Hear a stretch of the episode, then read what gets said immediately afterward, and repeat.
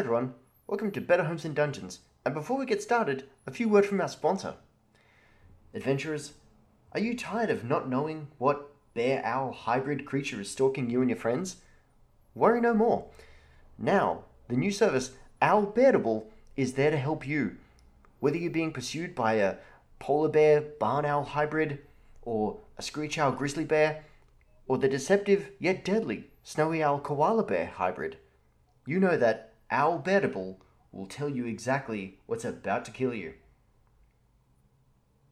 Now, Ben, um, thank you for joining me again.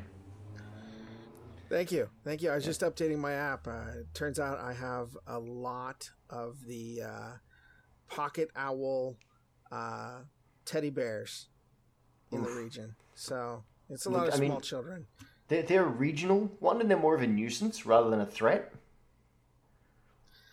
Actually, But, Ben, Ben, I've got an idea. We, we might take this offline. We should definitely do an owl bear compendium, and just randomly compare compare owls and bears. Bring out it, bring it out as a fifth ed supplement. Sit back and let the money roll in. What do you There reckon? we go. Yeah, I think. cool. I, I think absolutely. All right. Just just in plushies alone. Ooh, Ben, that's where the money is. It is. so yes, no. Thank you for having me back today, Josh. I really appreciate it. It's, it's a pleasure. It's it's very much a pleasure getting to chat to you. Um, now we've got some pretty cool questions um, from everybody. Now the the main question I wanted to ask, um, and this is one that's kind of been on my mind for a while. How does one in a tabletop roleplay game? How does one play an asshole without being an asshole? Now, um, at uh, Kieran of the Dark Peaks, or who goes by at Tails Peaks on Twitter, um, their answer for this was to explain the point of your actions before you do it, uh, explain the character's point of view, how they're thinking this. Um, it's slightly, and I'm just reading out the tweet almost verbatim. It's slightly metagaming, but it shows that you are making sure that they understand your asshole character, which will stop them just being so. Ben, what's what's your take on this? All right. So my answer to this question is uh, is the Carnegie Hall answer, so to speak. Very carefully, right? How do you get to Carnegie Hall? Practice, Right, Practice. how do you- how do you- practice. right? That's how you get to Carnegie Hall. How do you play an asshole without basically burning your rest of your table? And I would say very carefully is is the short answer. But in in I guess true Zen koan fashion, there's a lot to unpack there, right? Um, and I thought about this all day ever since I, I saw the question kind of posted. And in my opinion, there's a few elements to, to playing an asshole without being an asshole, right? Um, and one is is very most first and foremost consent, right? Talk to the, your rest of the people at the table and let them know what your intention is for the character. That you'd like this character to be kind of a dick, right? So that they know what they're dealing with, right? Mm. Because everybody's got probably at least one friend who's kind of a jerk about something, but they keep them around for a particular reason. Um, you know, either they owe them a favor or or they owe them favors or they've grown up with them for many years or they went through some kind of trying school with them or in the service with them. There's some element to that person for why they stick around. And so you need to make sure that everybody on the table is invested in this character concept that they're going to play with you about it. The other part to this that i would say that is really important in my mind is that the character is an asshole in just one way, right? There's somebody that they Hmm. don't like and get along. You can't make them an asshole about everything. Nobody hangs out with an asshole who's an asshole about everything. I can say asshole a few more times if you let me. But Look, honestly, this is Australian PG, so we could go for different anatomy. And no, no, we, we won't. We won't. Um, all right, good. I, good. I think it's but but yeah. I mean, it's, it's kind of like one element. sorry. No, I think that's Right? good because I mean, okay, I know that. Well, um, and, and and to to take it a level deep, just finish this okay. thought real yeah, quick. yeah, please, please. to, to to take this a, a level deep, I saw this on a on a a tweet from somebody that another game designer, and so I'm going to shamelessly steal from them. Sorry, Crystal. Um, is that and and it wasn't even meant to be, I think, gaming inspiration, but it, it suited well, and that is people tend to lose the ability to feel empathy towards other people when they when that other group is involved in a trauma in the person's life. I may not dig corporations because I went through a horrible corporate experience, right? So I have a real hard time sharing or being empathetic. What happened? Did I lose my call? Oh, There's, oh, no. there you are. I think that was mine. I'm going to turn my camera off. Um, so right. you were saying people and trauma? Well, I was saying is that people who suffer trauma from a particular group um, often then lose the ability to feel empathy towards that group, right? Hmm. So, you know, if I have a horrible corporate experience, I may have difficulty feeling uh, feeling empathy towards corporate drones people working in corporate environments, right? I just don't. I think they're corporate drones, and I can't handle them, and and that's what my character then becomes a jerk towards, right? That's one example. But I thought that's an excellent way to not only build in a reasoning for why a character is an asshole towards other characters, you know, that is internal to their history, rather, and and puts a focus on it as well. Because, like I said, I really don't think it, it anybody over long periods of time, especially not in, let's face it, in most role playing games, you're facing life and death situations. Nobody goes through life, multiple life and death situations over and over again with somebody who's an asshole about everything, unless they are forced to by, say, their nation's military, right? And they have no choice or they're stranded and the variety of situations. But in most cases, we figure that game groups are together consensually or character groups are together consensually. Um, in their situations. And and so that's why I say you know make sure there's consent. Give your your your asshole one way of being an asshole. And and in that other sense relate it back to something in their past so that it it gives you know a more poignant reason. And it also potentially gives a way to either grow past it or to you know grow deeper into it through the course of the adventure. There's a way to grow through being an asshole. So your response is go deeper into the asshole. Sorry. Um. dive, dive into that dark, dark wave. um, I think it's. I think it reveals a lot about the complexity of human relationships. That it is a case of like, yeah, I mean, you know, we do all have that friend who is just terrible, but the reason we stay with them is like, look, I knew this person in high school, and yeah, they were a dick then too, but you know, we, we, we've known each other a long time, and cutting that off would be very painful. Um, or, I mean, it, it, it could even be a case of like, I've known this, and my god, here comes a lot of Josh's real life stuff. I've known this person through church, and I don't necessarily have the social confidence to make the break away from this person um, sure. And uh, that can be a part uh, of everything. Um, I don't know. I don't think explaining.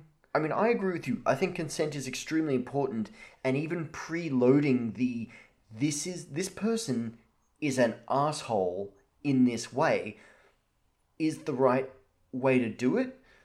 Um, but I'd say uh, even then, you don't like have, at the you don't have to share the back the backstory. I mean, yeah, yeah, that you don't need everything. The... Yeah, it, it, could be you know this this person. I I you know I look. I don't want to make anyone feel called out. Um, sure, but it in the midst of an adventure, um, and your character does something that is you know, and the whole table is yelling no.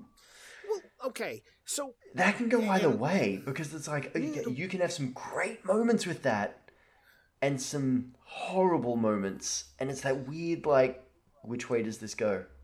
Well this is so this is and i'm going to fall back to ars magica because my design space springs from that well at least right? So this is if it's a in a sense of virtue right? These are the stories yeah, it's tough to say being an asshole is a virtue, right? But um, if it's an out in the open Magica? kind, sure, Ars Magica, yeah, right there we go. So um, if it's a, a virtue, because in, in Ars Magica you have virtues and flaws for your characters. If this is, and the best way I describe those is that, and thank you, David Chart, is that virtues are the stories that you know are going to happen, and flaws are the stories you're going to be surprised with right? So if it's if it's kind of an out in the open element of the character that that is blatantly part of the story then i'm going to expect it to be in part of the story. The rest of the table because they've given consent knows it's out there. Pardon me so they know that when you know the corporate drones pull up to explain to us how we're not allowed to park in this you know our shadow runners are not allowed to park in this area and they're out of the way i'm to be a jerk about this. I'm to not only like paralyze them but then i'm going to set their car on fire and make them watch right? Knowing that they're going to get billed for it. I didn't have to set their vehicle on fire. I did it anyway because i'm a jerk right?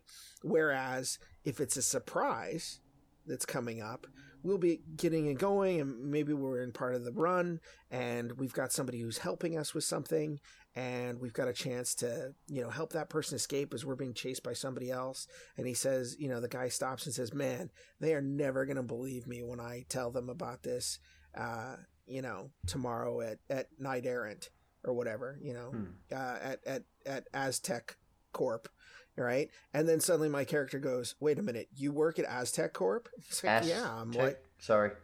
i don't know Aztechnology i think is what it is No, I was As technology? ass check. oh, Sorry. oh yeah right because sure i see what you did there We're going to get It's to the bottom of this. All the way in. Uh, right? And so when that guy reveals, oh, I work for, uh, you know, uh, Az- Aztec Corp, you know, Aztechnology, then I, you know, my character suddenly goes, oh, right. Um, and that's when I like tase the guy and we leave him for for security to pick him up. You know, they're like, why did you do that? That guy was helping us the whole time. Well, they know why we did it. The in character, our characters will be like, you didn't have to do that. Why would you have done that to him? Meanwhile, the rest of the table knows that when that reveal happens, Hmm. the rest of them are all like, oh, or they're like, ooh, right? Based on Hmm. whether or not this was suddenly a surprise, because they know what my character is going to do based on these things. But is it a reveal moment or is it a out in the open moment that kind of plays either way? You've got to get the investment, but then whether it's going to be a surprise or or you know it's there kind of thing. And i think those two ways of, of handling it right giving those kinds of options of how it gets handled by the gm at the table mixing those two up lets lets them use that element without overdoing it. It becomes something it becomes becomes almost like a a bit or a, a tagline right to a certain extent. Um you know uh did you ever watch did you ever watch uh did you ever watch letterkenny Not all of it. Um, No, you are the second person to recommend it to me. The first is Letter- a good buddy of mine, but I've watched a lot of the YouTube bits, excellent and I So, gotta say, I, Letter- is it Wayne? No. is the toughest Wayne, guy in sure. Letterkenny? Yeah. he is he is letterkenny is a secret d&d group dressed up as a canadian uh, ottawa farm town set of people. It's it is. It's really a d&d group. And um but but they have some inner like between friends catchphrases right? They'll say pitter patter let's get at her right? Or um you know, TikTok. you right exactly. And these are bits right that help us establish them as a group of friends and that kind of thing. You can use this you know this asshole nature as one of these bits right they know when you get the specific kind of set of conditions presented to your character he's gonna be a dick and that's how it's gonna roll and they embrace it right Hmm. because they're already they've bought in. They've agreed that we're going to have this here, and you also know that there are conditions set for it, so it's not going to be all the time. Yeah. I mean, the other character that makes me think about this is like Rocket Raccoon from Guardians of the Ah. Galaxy. Because He's Rocket's my favorite. he's, my an favorite asshole, He is. but you have an understanding as to why. Exactly. Because he's someone dealing with intense levels of trauma. But why do they keep him around? Well, there's a couple of reasons. First of all, he's very good at what he does. Yep. Second of all, um, I think it says a lot about his relationship with Groot. Yeah. That is definitely. like when you have at least one or two good, wholesome relationships in your life, you can start that transition from asshole to not an asshole. Sure. That at the end of of you know Guardians two, right? The whole thing Yeah. with with Yondu. or pardon me, yes, with young Groot, right? No, that's absolutely, Oh. and I can't ever forget that. And his eye, he doesn't need that guy's eye; he just wants it, right? Yeah, but, think how funny about- it'll be. Exactly, and it's always about prosthetics too, Yeah. right? Because he's loaded up with prosthetics. Yeah. It's tied to a single purpose. Yeah, there's, right, there's, a lot of, there's a lot of focus. there. But I mean, at the There same is. time, like, I think it's because we're outside of the group that we see what Rocket does is very funny Sure. and is very Right. amusing, but we're still, I think, affected when he starts the, hey, I don't necessarily have to be this way. Right. But it does provide some of the funniest moments, like, and that guy's leg. Right. right see and that's the thing it comes into like right that's a moment where the where the the focus is a is a is a surprise reveal right Hmm. where the eye is very blatant we know that's coming Yeah. right we see that the minute we saw the guy with the eye and they needed to escape but the guy with the leg that was more of a surprise bit for it that's my opinion for it like i said i spent a lot of time today thinking about this though i feel like that's a pretty solid answer Yeah, I, I would agree. I mean, I'd I'd like to. I I am someone who didn't have safety tools in their game when growing up, fair Um, yeah me and either. played a lot during high school, where it's like yeah, just a bunch of idiots at the table. Um, but but it's one of those things where I think yeah, like we like that level of consent and understanding. I would also potentially add on if there is a way that the rest of the party can see a way of maybe helping that person or character rather out of that situation, like helping them Yeah. heal, helping them deal. That also, I guess, ingratiates them further into the party and gives them a reason to kind of want to work with them.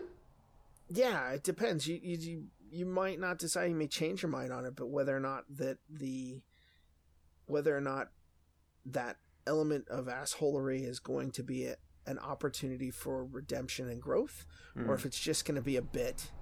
You know, that's part of that conversation, I think, and that's a that's a lot of conver Let's face it, that's a mature table having that conversation. Yeah. Um, you're right. I would not have had that conversation in the ninth grade. Somebody just would have played a jackass. And they would have just set every wagon on fire every time we were in town. Why did you just set that guy's wagon on fire? Because that's what I do, man. I set wagons on fire. Yeah. And that would have happened. Yeah. So I You're guess right. it's like knowing when to nurture or knowing when to wipe the asshole. Yes. Yes. I've had We're that one ready that- for the last 10 minutes. So That's well done. Golf clap. thank you. Okay. Uh, moving on to our next question. Um, Jacob uh, Abbott, who goes by J, J Abbott SIU, who, um, for people who listen to the weekly Curse of Strahd Railway Baron actual play, yes, it's that Jacob. Um, he has a great question, and this is a question that I think is very, very appropriate for a lot of us right now. Um, how do you bring up the conversation of needing a break because of feeling burnt out or being swamped with work to your gaming group? Um, now, Ben, if I can interject, uh, Jacob, if you ever need anything, you've got my DMs, mate. So I, I hope you stay with us forever. Um, but Ben, yeah, go, please. Absolutely. Um, this ties in a little bit if you're into the next question. Um, if you're playing in a troop game, you ask everybody else, you ask who wants to take the next arc. If you're not playing in a troop game, right? If you're the primary GM for the table and you need to take the week off or you're starting to look at being burnt out, um, there's a lot of strategies um, that have been talked about this in a lot of different places. Um, one is trying a different game for a week or two. right? Another one is asking just to, to do like one that's a lot less plausible now in the age of, of the pandemic, right? Is to do like a movie night or something instead. That I guess, although there are some fun tools to share screens and watch movies together, so there's still a way to do that. Pardon me. Um, there is, uh, what was the third one that I had in my brain? Oh, there's you do board game night, right? Uh, again, in the age of COVID, that's a little bit tougher. But on Steam, there's some, there's a really awesome board game simulator that has just a ton of uh, board game options. Or you get one where you can play uh, over the network together. Uh, one of my favorites, Tokaido, which is a game. Tokaido's lovely. Yeah, it is. And if everybody's friends, you can all play on your mobile, socially distant from each other, taking your turns as you play. I remember um I saw a question, it was on Twitter or something, or Shut Up and Sit Down, and they're like, which gaming world would you like to live in? And someone, I think, won the competition by saying Tokaido. Oh, absolutely. it's like my Absolutely. world is going on holiday in Japan and like going shopping and painting and, and hanging out with people I like. It's like I think we all want that right now. Yeah. Actually. the most the most jam packed, pleasant four day vacation ever. yes. That would be lovely. Oh, absolutely. I'd be there in a heartbeat. Can we do that now? Uh, Can we go yeah, right now? That's it. You know what? Everyone listening to this, just We're take out. a day off. Just take a day off. Go for it. I am on my second sick day when I'm actually not physically ill, but just mentally got a good old case of the screw that's. You're not supposed to tell people that one. I assure you, no one I work with listens to this. they have Fair. better things to do, like cover me when I'm not in the office. Um, Fair. no, we're all working from home. Well, but- we're all fine. Yeah. Um, totally. But no, I, I, I would speak into what you said when it's like play different games. That's something we do again on the actual play thing. Like we'll Yeah. when I know that I'm like I can't, I need some time to prep for the next arc. I'll ask someone, "Hey, does anyone want to run anything?" And my youngest brother Ethan is getting ready to run us through Blades in the Dark. Oh, you are in for fun if you I- didn't know that already. Yeah, I've read through and there's a lot. I love the heist clock. Um, yes. Clocks are a fantastic and I've- I've I've decided I'm gonna play a cutter based on Arthur Shelby from Peaky Blinders. Absolutely. Yeah. Um. So I've been practicing my Paul Anderson Arthur Shelby voice, and it's not good. it's not good. It's bad. It's, It's not alright. getting any It's- better, Ben. It's not it's getting perfect- any better. It's perfect for you. I'm gonna have to get in there. Me and the rest of the crew from the Sneaky Finders. Yeah. Oh my god. yeah. That's gonna be fantastic. I just gotta say, Peaky Blinders is that show needs a content warning. It, yeah. Yeah. Oh boy, it does. Yikes. yeah, it does. There's a lot of scenes But that I it- skip through because it's like, oh, that wasn't necessary. That, oh, boys, come on. That's gratuitous. That's gratuitous. Well, and, Yeah. and, and kind of springboarding off what you're saying there, I would also say, you know, when you're trying a separate game, shift tone, Mm. right? If you've been playing just a ton of of Grimdark Zweihander, right? Uh, give Fiasco a try, right? Go with go with uh, uh you know, or or Paranoia, right? Take it take it take it at a 180, you know, shift your genre.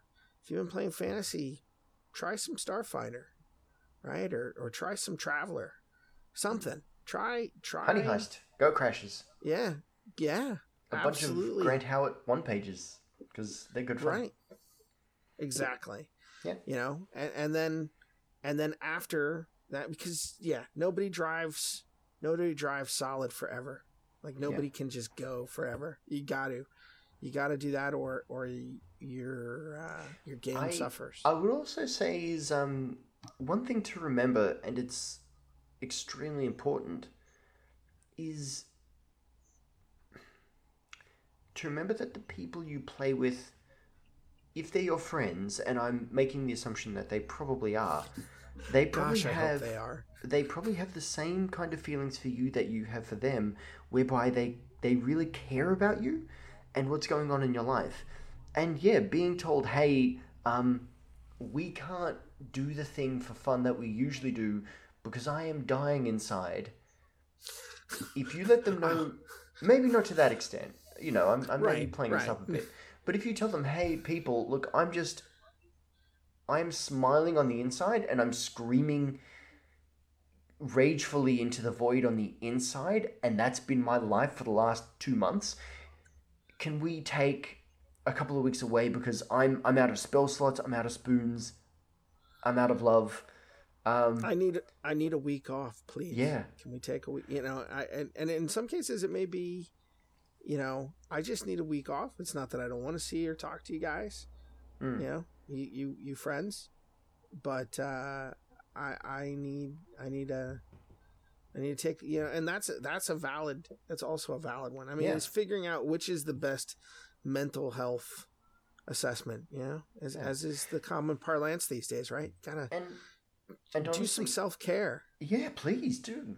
Sit in a bathtub, drink a bottle of cider, read a Terry Pratchett book. Absolutely. I think everyone now knows something about Josh. Um, Rekorderlig, apple cider for the record. Um, or pear. Ah, that stuff's great. Um, now, I would also say that eh, having the basic empathy to understand that people may be too busy to play Right. is just basic courtesy and empathy. Well, the flip side to that though is also make sure you give good warning as best as you're able, right? F- 4 hours before the game maybe too late, half hour after the game's supposed to start, definitely too late. But you know, Yeah. a couple days beforehand, Yeah. Try, maybe try that not to let yourself get to that point if you can. But Yeah. if, if you're at that point, your health is more important. And just, just yeah, do what you oh, have to oh, do. yeah. Don't ever try and muscle it through if you, you know, more than one game has eh, more than one table has probably been obliterated out there in the world Yeah. because a GM was at the point of of the screw-its with his table and did it anyway and and rocks fell and everyone died Yeah. character wise Yeah. God I mean, to, to kind of give a bit of a um, a thing behind the curtain on me, we did record a session of our actual play recently, and I I had to run partway through, and I I came back to the table, um, or like just messaging over Twitter, and just said to everyone, hey, can we redo that? Because I I I was not in a good place that day. I didn't like it. Can we redo it? And I'll I'll write something better. Nice. And because these are my friends, they said, "Yeah, of course, Josh. That's fine. That's all good, mate. Are you okay? that's fantastic Do, do you need to sit down, dude?" I'm like, "Yeah, I'm, I'm, I'm good. I'm, I'm dealing with it. I'm just, you know." So yeah, I, I think that's how you do it. yeah i agree I, and, I and just if hope. I- anything sorry. Yeah. well i was just say with with the way the world is right now wherever you are you know pandemic in mind self-care is super important Mm. Yeah. and i don't often say anything is super anything Yeah. No, I, I want to put out what Mike Duncan um, of the Revolutions podcast put out recently. Shame's cancelled. Take care of yourself. outstanding i concur Yeah. He's his that Revolutions podcast is great. Um, and I don't have a segue for this, but um, Braggerman, uh, who is my dungeon master, um, has asked. Uh, he he starts with the statement. You designed for Ars Magica. Ask I him did. about troop style play, whether he sees it as a specific to a game slash style or a more universal toolkit. Now, I want to give a little bit of background on this. Cameron, oh, Braggerman is my dungeon master. I have played with uh, him in the campaign that he was running. That um, someone who doesn't need to be named but knows who he is, Michael, um, de- destroyed the campaign thanks to the deck of many things and the oh fates. they've They've destroyed so many games. Yeah, I'm never having them in my world. That just no. In fact, no.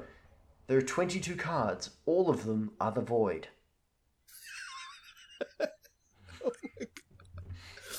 That is that is like you know somebody just says, you know, like hey let's let's do draws off the deck of many things. That is like I just want to turn them and be like, so you're done with this campaign now, huh? So you're, you just you didn't you didn't want to play this anymore. We're all oh, finished. Oh, look, it's the void. It. The next person draws. Oh, also the void. The third person waits and is like, wait a sec. Like, this is like playing Russian roulette with a full, with a full, with like a Colt 45. Yep, Wait a sec, there's no Exactly. barrels on this thing. That's right. Yeah. Good times. Um, but yeah, like we, we played troupe style, and I will say, like there are parts of the troupe style I like. Um, Well, well, let's let's hold on before we dig in. Oh, sure, sorry. you like what not. To, you know, for a moment, ooh, the narrator, Yes. as I put on my professor cap, troupe style, for those who are unfamiliar with it, is a style of GMing your role playing game where all the members of the group uh, j- take a turn playing and being the GM. It rotates. So one person's a GM for one arc, then another person's GM for another arc, and a third person might be a GM for an arc after that, or we could rotate or bounce around. But that's troupe style, we played just in case. differently on that, where it was like each person has multiple characters uh, with That one is part of GM, it. um, Okay.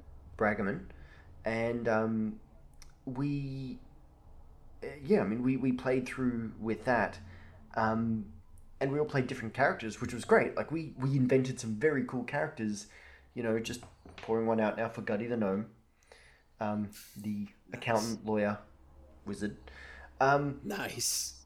and uh, w- the only thing I didn't enjoy about it was the limitations that were put on the not main player characters. Okay. It's the only thing I didn't really like, and I, I think I mentioned this to Braggerman because we did a like a survey where we all said, "Hey, look, we, we like this or we don't like this."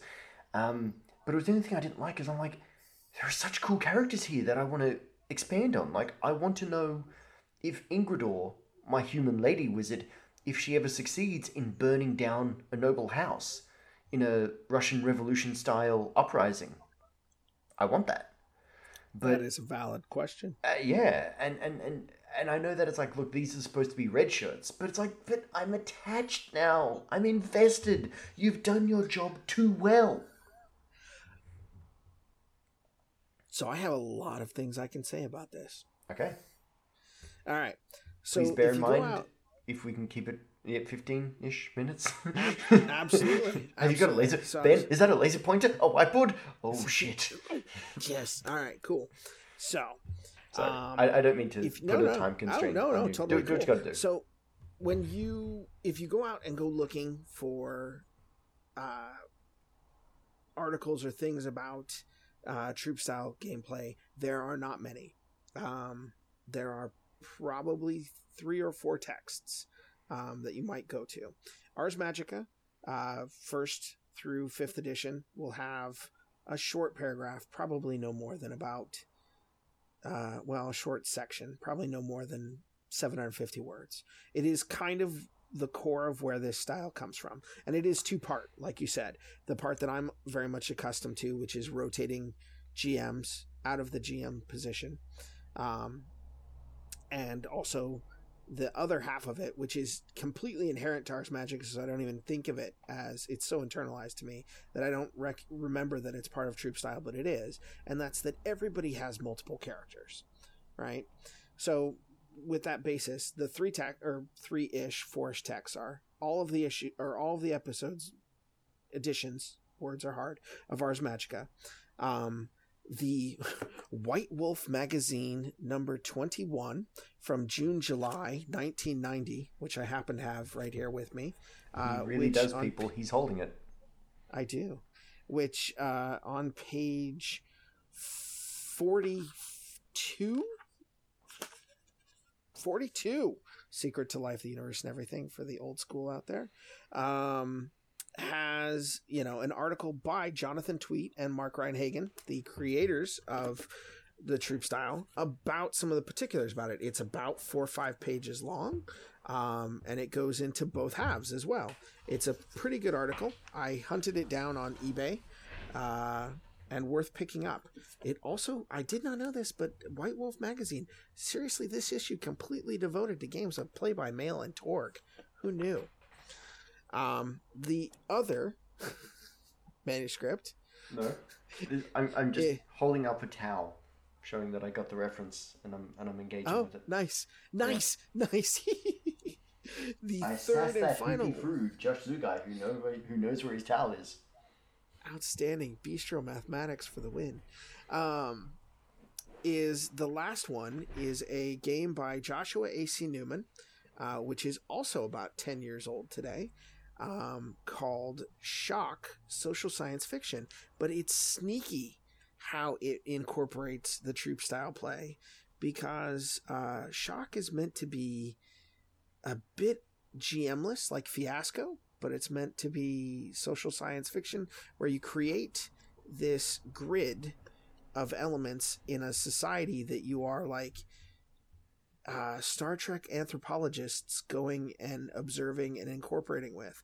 And so each player at the table becomes responsible for a specific element of the society. And that's how they um, become kind of troupe GMs. Anytime there is any part of the shared fiction which discusses that specific element, that particular player is the you know in true academic anthropologist kind of style right? One of the persons on your team is the expert in a certain element of the mission right? And these elements of the mission are what you kind of decide as a group.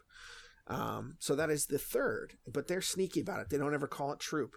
It's in a section labeled ownership which talks about the different shocks and the different elements that you have in the course of the shared fiction. Um, that book also I have right here, which is in this kind of cool uh, square style. Joshua A.C. Newman uh, makes some really cool stuff at Neuroglyph Press. Uh, I've been following him for quite some time. He also recently did books of, or The Bloody Handed Name of Bronze, which is really kind of cool. Um, he makes interesting things. So those are your three places where you might see examples of troupe style, and I do not see it as specific to a game style. I do see it as a universal toolkit. Um, but what I see is essential to it. Well, and from a player side, I love troupe style play because I have multiple characters. I'm no longer limited to if my cleric dies on this dungeon crawl, I'm stuck playing a rando or playing monsters or I'm I'm stuck doing something besides playing my character until we either bring my character back pardon me or I have a chance to incorporate a brand new character. Hmm. And uh, neither of those are I think terribly fun because I always feel like the process of incorporating a brand new character to a group is complicated and I think often at least in D&D style type games often forced Hmm. depending unless unless you've been building up a nice roster of NPCs along the way, right? Often forced and it never feels as organic or as well integrated as the original character. Now, it's super fun if you can make that arc. Second time I've used that phrase in a, in a night. It's a lot of fun if you can work in an arc about bringing your dead character back to life, and that becomes a, a big thing to do, you know, for the group as well because there's more investment into it. But I like having this game where I have multiple characters, like you said, right? Hmm. You've got your revolutionary, you've got your gnome, accountant, wizard, right? There's a lot of these different arcs to go with. And with that, then on the GM side, right? So then there's the GM side where multiple people at the table are each acting as the GM. And the key there, right, no matter what game you're doing, is to set a certain scope of responsibility um, that that you are responsible for doing. In Ars Magica, what we would often say is like, if I'm playing in, say, England, right? I would say, well, anything that happens uh, here in the nor- in the Lakes District or near Scotland, that's that's or the Isle of Man. Those are my stories, And my friend James might say, okay, anything that happens south towards Cornwall or London, um, anywhere through that that area, that's all my stuff. And so I know that when I run adventures, unless the party for some reason takes it totally off the rails down that way, I don't plan any of my adventures or my events headed that way. And if I do think I'm going to head that way, I kind of pre flight. You know, I ask those questions ahead of time and say, hey, if I go and do X, will this interfere with, you know, at Stonehenge? Will this interfere with anything that you have going? And as long as he says, no, that's not a problem, great. Then I proceed. If he's like, oh, but don't have them do, you know, don't have them smash any of the stones at Stonehenge. Whatever you do, just don't make smashing the stones at Stonehenge part of it, and we'll be fine. And I can do that, right? And it's likewise, he'll go to me. And if, you know, can I go to man to talk to somebody there. Do we have a problem with that? And I'll be like, yeah, sure. Here's the NPC. I've already done the development. Hand it off. Hmm. So it, it's nice when you do that because it, it adds it adds multiple perspectives. I may like wilderness adventures. He likes the intrigue of the court in London, right? Um, and so we start to hit different notes. We create more NPCs. I really find that that troupe style play can work well even in a game like Dungeons and Dragons by the same token, right? Um, somebody deals more with the politics in Greyhawk. Somebody deals more with, you know, the raiders from the Pomarj. You you have a lot of room in these game worlds to spread things out. And when you have multiple characters, in fact, the White Wolf article talks about how they incorporated it, this style, into their RuneQuest game, where everybody was hanging out at the bar. And it depended on when they would go, or, you know, what they were going to do. That uh, one character would come in and ask the other characters who wants to go with them on this particular quest. And that's how they would rotate. People were hanging out waiting for it. Hmm. Um, that's a long answer, but I, I am that's good. I, I I yield back the remaining five minutes of my time. Sorry, I was just put in mind of that wonderful call to the um, California governor where that person yielded 30 seconds and then came back to yell more abuse. And I was like, yeah, actually, keep That's going. Right. This is great. That's right. I don't this is one of the few times. This is one of the few times when an American has actually sworn better than a Scotsman, and that, I'm, I'm here for that's it. That's right. Um, so yeah, I, I would say I like. I, I think troupe style can work in other games, like reading through Blades in the Dark. I can see oh, where like yeah. the crew could do a job, and then Definitely. you change GMs, you play another crew, and suddenly it's like, okay, it, this crew's been hired because that first crew did a thing, and now the other crew's dealing with the repercussions. Well, and I, I uh, my so my Sunday group uh, has done started up a Blades game as one of our mm. offshoots. Our crew is a cult, right? Ooh, nice. So one session we could be playing certain members of the cult. The next session we're playing either new recruits or we're playing other variant members of the cult. Right? Mm. There's a lot of room for options there as opposed and it makes it feel like a larger more vibrant organization as well right and the, the other part to this for ars magica that's important is that ars magica is a game that takes place on the course of seasons right everything happens in a season at a time so if we do our adventure down in london in spring of, of 1191 the other characters, right? The other wizards, the other companions, they can have their adventures also in the spring of 1191 and these things happen concurrently just mm. because we've moved on doesn't mean that season so when you want to find out whether or not you know you've had your revolution while they were off you know raiding the actuary's house you can do that yeah. and then these things happen simultaneously and yet they even though they're serial for us and and so placing it in each sequence of time so that you can resolve what's happened. It works nicely for having concurrent events as mm well. So then when you move on to your next phase or your next arc, all of your season actions are complete. You can spend a lot of time in yeah. that particular season because everybody may have different stories that need to happen then. Yeah.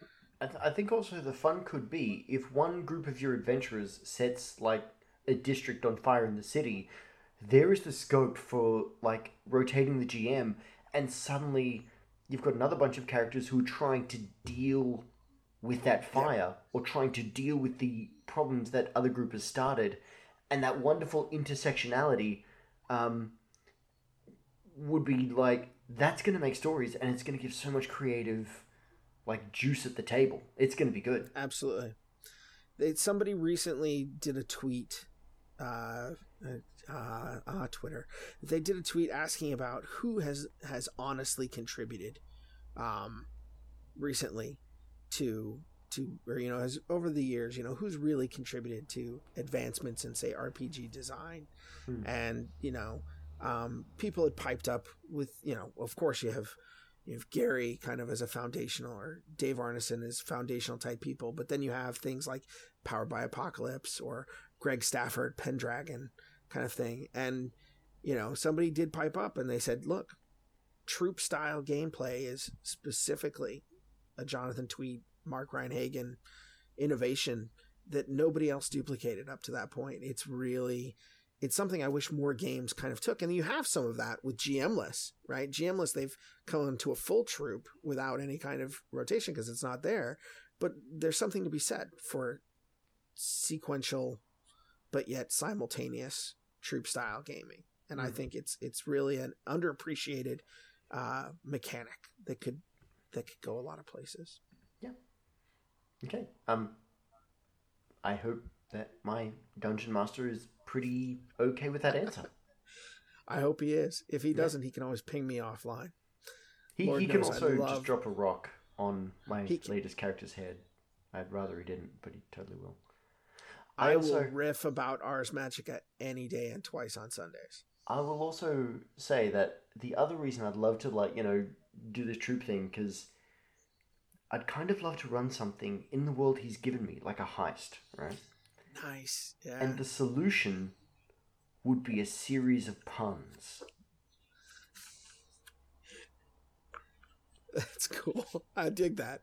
And I will say, in this article, right, by them, by Jonathan Tweet and, and Mark Mm. Rein-Hagen, they actually say that it means more gaming in the same world. And that one of the things they note is the Game Master's Reward. It says usually a GM runs a campaign based in a favorite world or game system and then never gets to play in that campaign.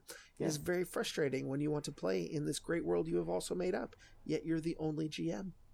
Yeah.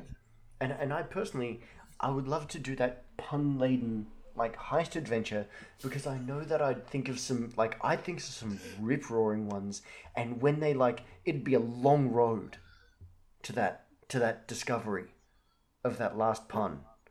But, But I can so just worth it. imagine. Okay, because we're socially distant from each other, I wouldn't have dice and like pencils thrown at me. Yes, correct. but I can imagine, like, just the sheer yelling I would be witness to, which would be great. Fantastic. Yeah. I, I am a Yeah. fan. Yes, I, I I approve. yes. I, I think now I've, I've just given the game away, so it's it's never going to be allowed to happen.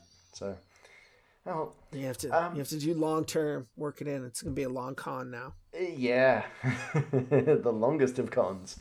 Um, now we have one final question. This is from uh, Blake Ryan Batman, um, who is another Australian. Um, and this is an interesting one. Um, this is one I've actually talked about with someone else, but I'd love to get your thoughts, Ben. Mobile phones at the table, resource and slash uh, or annoyance. For me, it's pretty much purely annoyance. Um, I I, am a big fan of treeware, so uh, if I'm gonna run the game or whatnot, uh, I feel like put the treeware on the table. Um, Mm. If we need it, we'll pull it if we need to. Uh, you know, I'm here playing this game. Mm. Whatever's on your phone, unless there's something absolutely that we need to go do a quick search on, I guess. But for the most part, I, I mean, but I've run tables for a group of 12 to 14 year olds, right, who were basically living on their phones, and so I, I had to kind of be like, hey guys, we're we're playing this game. let's let's keep our attention here, right? Um, but nobody. If you're with a group of adults, right? I think we all know, and you can kind of, hey man, let's let's let's stay off the phone. Let's stick to this. Um, but my personal preference is I don't need a phone. I don't need No. phones at the table. That's fair. Um, and that's that's there's I'm- very few ways. Okay, in, in, in my case, um, th- this is coming from a talk that I had with um, Sean Sunday, um, an Australian, uh, does Twitch streaming, does a lot of graphic design, does a lot of drawing, uh, designed the um, the player's uh, screen for Fifth Ed, which is like a really cool copy of the rules to keep people, you know, in mind. Cool. Um, now, he he suffer, he has ADHD. Okay. Um, and everyone, I'm really sorry if the way I describe this is not right. Um, I'm trying to make sure I say this in a way that is, you know, not dehumanizing. Um, and what he said to me was like, look, for people with ADHD, that phone is actually in some ways really, really necessary because it's it's a stimming thing, where it's like I, in order for me to keep my brain on track, I actually need this because this helps me be, be more comfortable. That is totally fair. Um, Yeah. My son is an ADHD kid. Uh, I've seen that firsthand. I've certainly, um, I know personally, I I've grown a lot in my experience of of adjusting to that kind of um, to those kinds of, of needs at the table over the years. You know, when you start to see it firsthand like that Mhm. with uh, with someone like son, um, you know, you, you really gain a, a new appreciation for it. Um, and and yeah, if that's the case where they need that kind of element, absolutely. In which Yeah. case, then I kind of be like a communication element, same kind of thing. Um, going back to playing a jerk at the table, right? Talk. Always got to have a talk. it's terrible when it's the DM. Um, although that being Yeah. said, like the DM has to play villains, so They do. like I I play, you know, an evil, um, vampire railway baron. because of course, like that's how you make Curse of Strahd good. Like you know, you turn it into a spaghetti western with no sex crimes. You know, see, it's already better. I've improved it.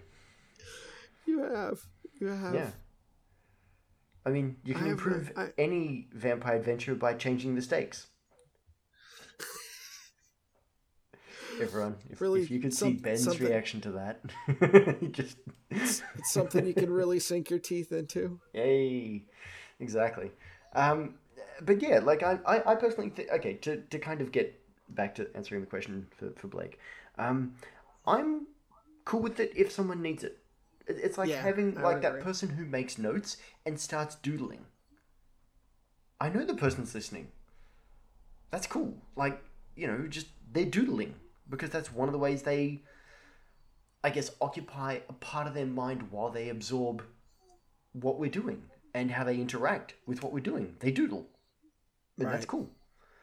Um but yeah, like on, on that little microsection now of DMs having to play villains, I like the idea of petty evil.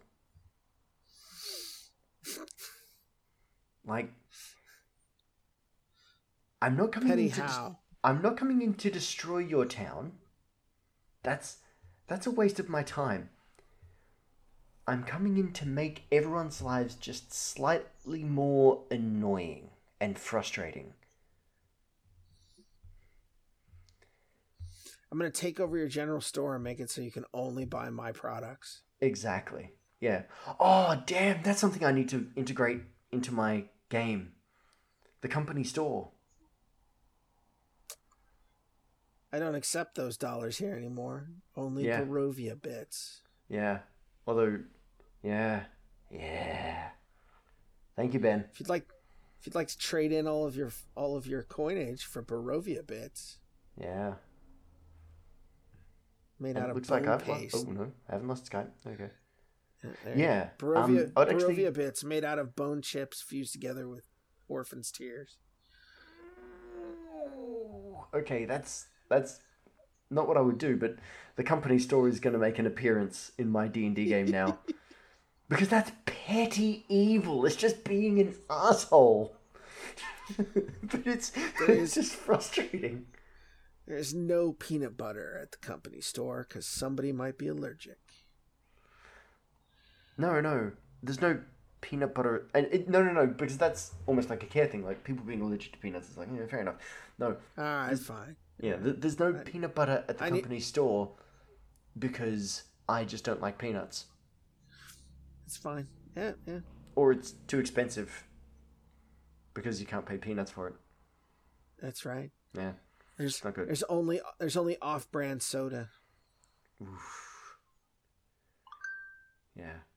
Um, I was going to say people should go listen to the Behind the Bastards um, podcast episodes about the war between the miners' union and the mine owners. Because it, it, it, okay, content warning. It's horrific, but it's amazing. And anyone who ever says, you know, capitalism's never killed anyone, um, Oh goodness. oh boy, Yeah, you're wrong. no. So I, I grew up in Colorado, and it's not often discussed even in our local history, but they had huge uh, coal mine strikes in Yeah. And uh, and they machine they- gunned them, yeah, it was not good. and they got into planes and dropped bombs on them. Yeah, axe Yeah. handles and and axe handles and and mobs and shooting, and it it is not a pleasant part of history at all. Yeah. Or, or the or the East India companies, which oh essentially yeah, that's not good. That's not crown good sponsored private armies to like nick everyone's stuff and kill a lot of people. Um. So Ben, um, the the last question we always ask is always about self care. Um, Okay. you taking care of yourself? You you been alright, mate? Uh, you know, I need to get out and walk more. Honestly, uh, a few too many ice cream sandwiches, not enough strolls around the uh, around the pond. But it has also been, uh, it has also been pretty hot here in Hmm. upstate New York. Um, let's see, ninety eight Fahrenheit to Celsius. 35, I don't. 36 maybe? 36. Hey. Yeah, it's been 36.6 repeating. So it is not as the only uh, the only Australian band that I can think of off the top of my head. I think is Earth, Wind, and Fire and the steaming 45 degrees. But it, it's been pretty rough um, for the last probably two weeks. Although today it rained buckets, which was nice. But it's been it's been pretty rough, uh, even into the early evening. So I have not been around the pond as much as I need to, and I need to get down there and, and really walk more. So I, I'd, I'd say, um, as a man who comes from a land down under, men at work are pretty good.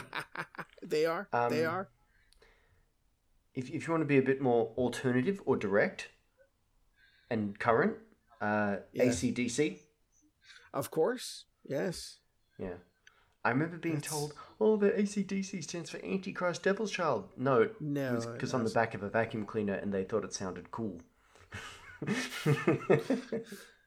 yes yeah. Yeah. no I so I'm working I, I finished up I did finish up some writing I'm working Good on some other writing um, the ice cream is in a sense self care because feelings are delicious um, Shame's cancelled. It's all good. That's right. That's Yeah. right. But yeah, Myself- no, I need to get out and walk the dogs a little more.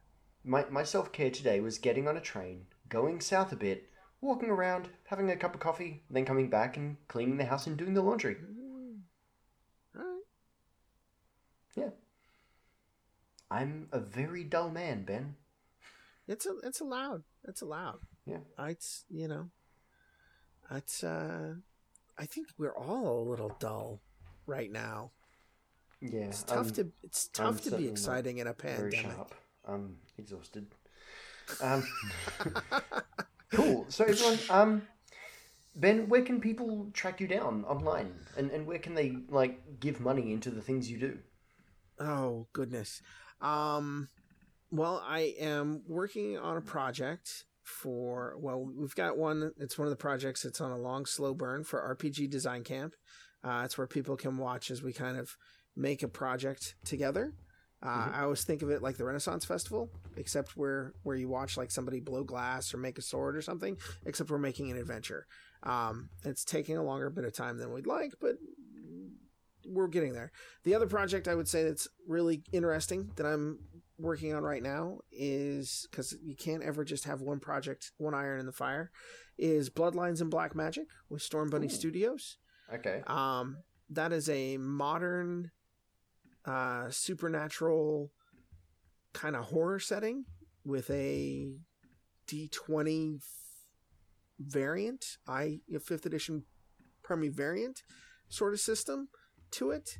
Um, I really, I really kind of dig the setting there, um, and and it's it's fun. It's it's it's really it's a modern supernatural setting that is not World of Darkness, um, and and I just finished up with all the playtesting and turnover for Tome of Beasts 2 over at uh, at Kobold awesome. Press. So as those those guys I'm I'm I'm here for that, Ben. And as an yeah. unsuccessful entrant to the can you get your monster into the book, I'm yeah, sad. I I okay, so I was busy doing other stuff and I didn't get to do it as a freelancer into Tome of Beasts mm. 2, but I submitted a monster into the into the pile, into the hidden anonymous pile. and it was a it was a little redemptive, I have to say for myself, when when my monster got plucked out of anonymity and dropped can, into the pile of, can, of can monsters. The monster? Yeah.